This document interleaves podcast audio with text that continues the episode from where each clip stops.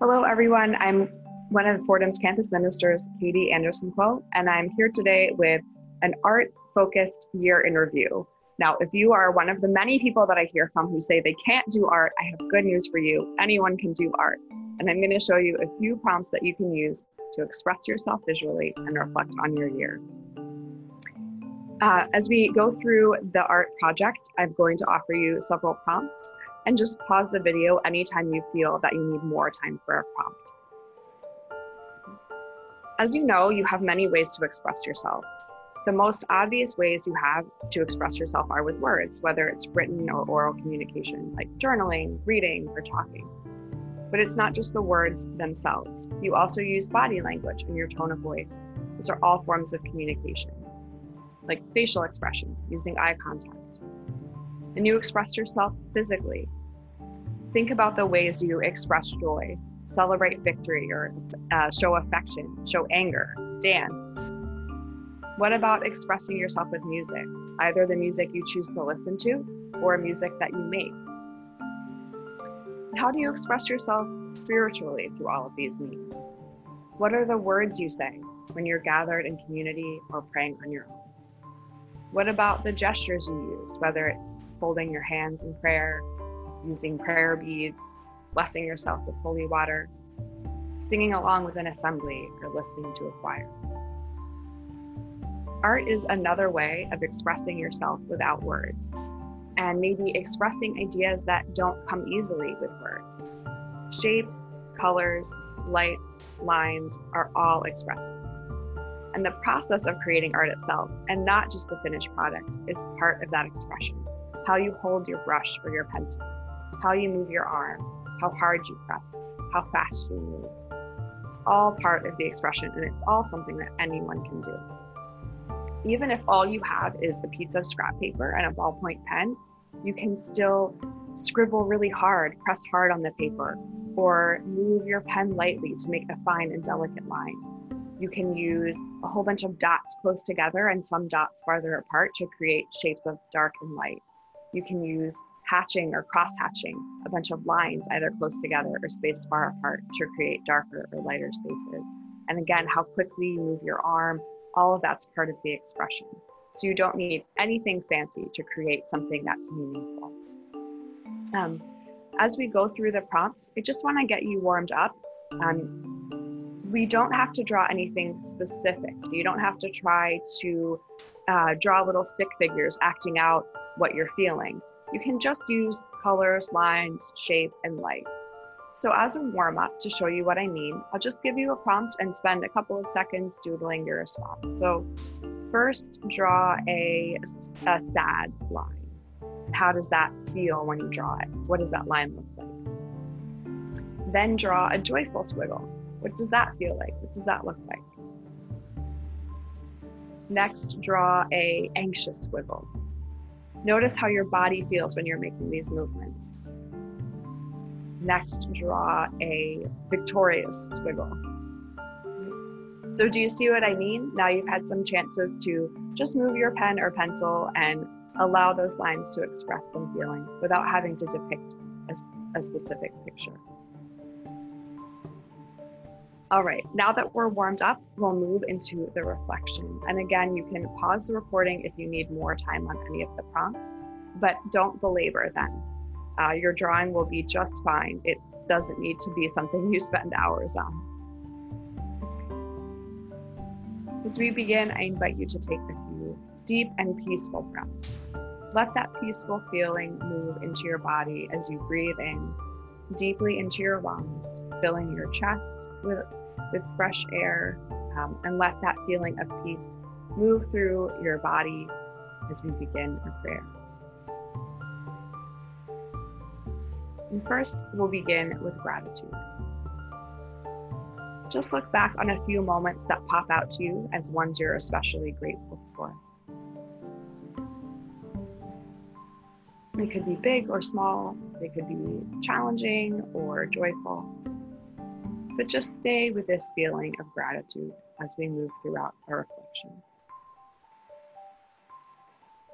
Next, ask the Holy Spirit for guidance as we move through the reflection. Ask for wisdom to know what's most important about this year in review. Um, ask for courage to honestly evaluate how you've been doing. And ask for grace to see how much you have been loved throughout this year. Now we'll begin looking back on the past year. Um, review some of the most important markers of the year, major milestones, big events. If it's helpful, you can look back over um, all of your time at Fordham or just this past year. And think about what stands out to you. And we'll begin to honestly evaluate your time and your response to your experience. So just spend a few minutes doodling the prompts.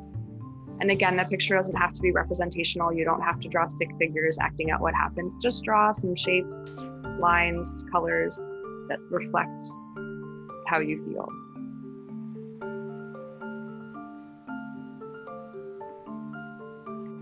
First, think about a time when you felt joy. Your heart swelled with the feeling of aliveness. You were fully present to the moment.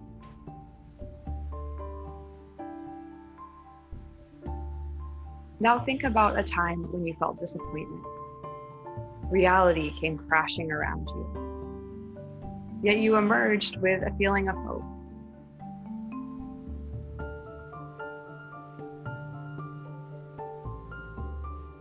Next, think about a time when you learned something really important about yourself your needs, your hopes, the way you flourish, what it meant to be true to yourself, accepting of your flaws, but confident in your strengths and your ability to be transformed. A time when you felt you had to grow. You felt the pain of growth, feelings of inadequacy or disappointment, turning into inspiration and determination your new self emerged stronger, more resilient, more creative, more adaptable, more dependable.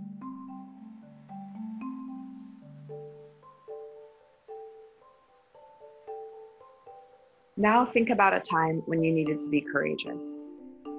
You stood up for your beliefs. You stood up for yourself. You took a risk. You took on more than you ever had before.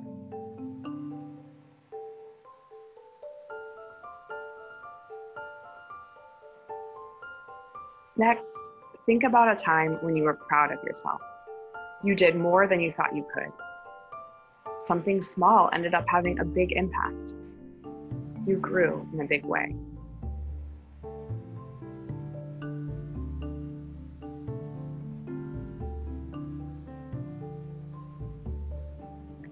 Next, think about a time when your unique gifts, your spirit, your vision, your commitment created something that no one else could have. A time you felt consoled knowing that your contributions to this were important, necessary, irreplaceable.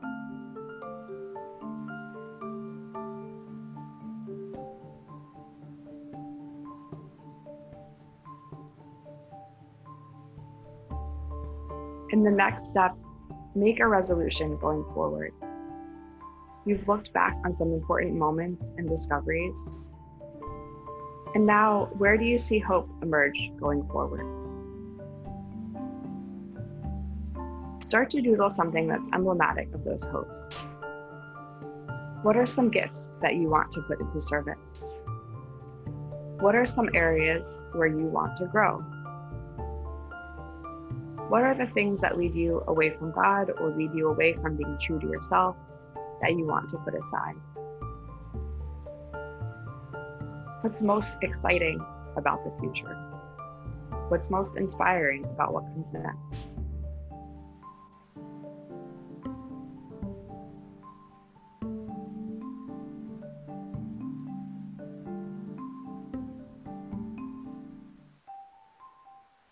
Now that you've created a bunch of doodles about your year in review and your hopes going forward, you can start with a fresh piece of paper and take one of those doodles and expand on it a little bit more. Could be whichever prompt was most meaningful to you, or it could be a combination of several of the prompts. Spend a little bit more time really putting detail in the drawing. Enjoy it, get into it. Um, once you've spent some time with your new drawing, come back to that place of gratitude and hope. Gratitude for the insights that you've discovered. Gratitude for all of those significant events, whether they were challenging or fruitful or frustrating or joyful. Gratitude for the places that you've been and the hopeful future yet to come.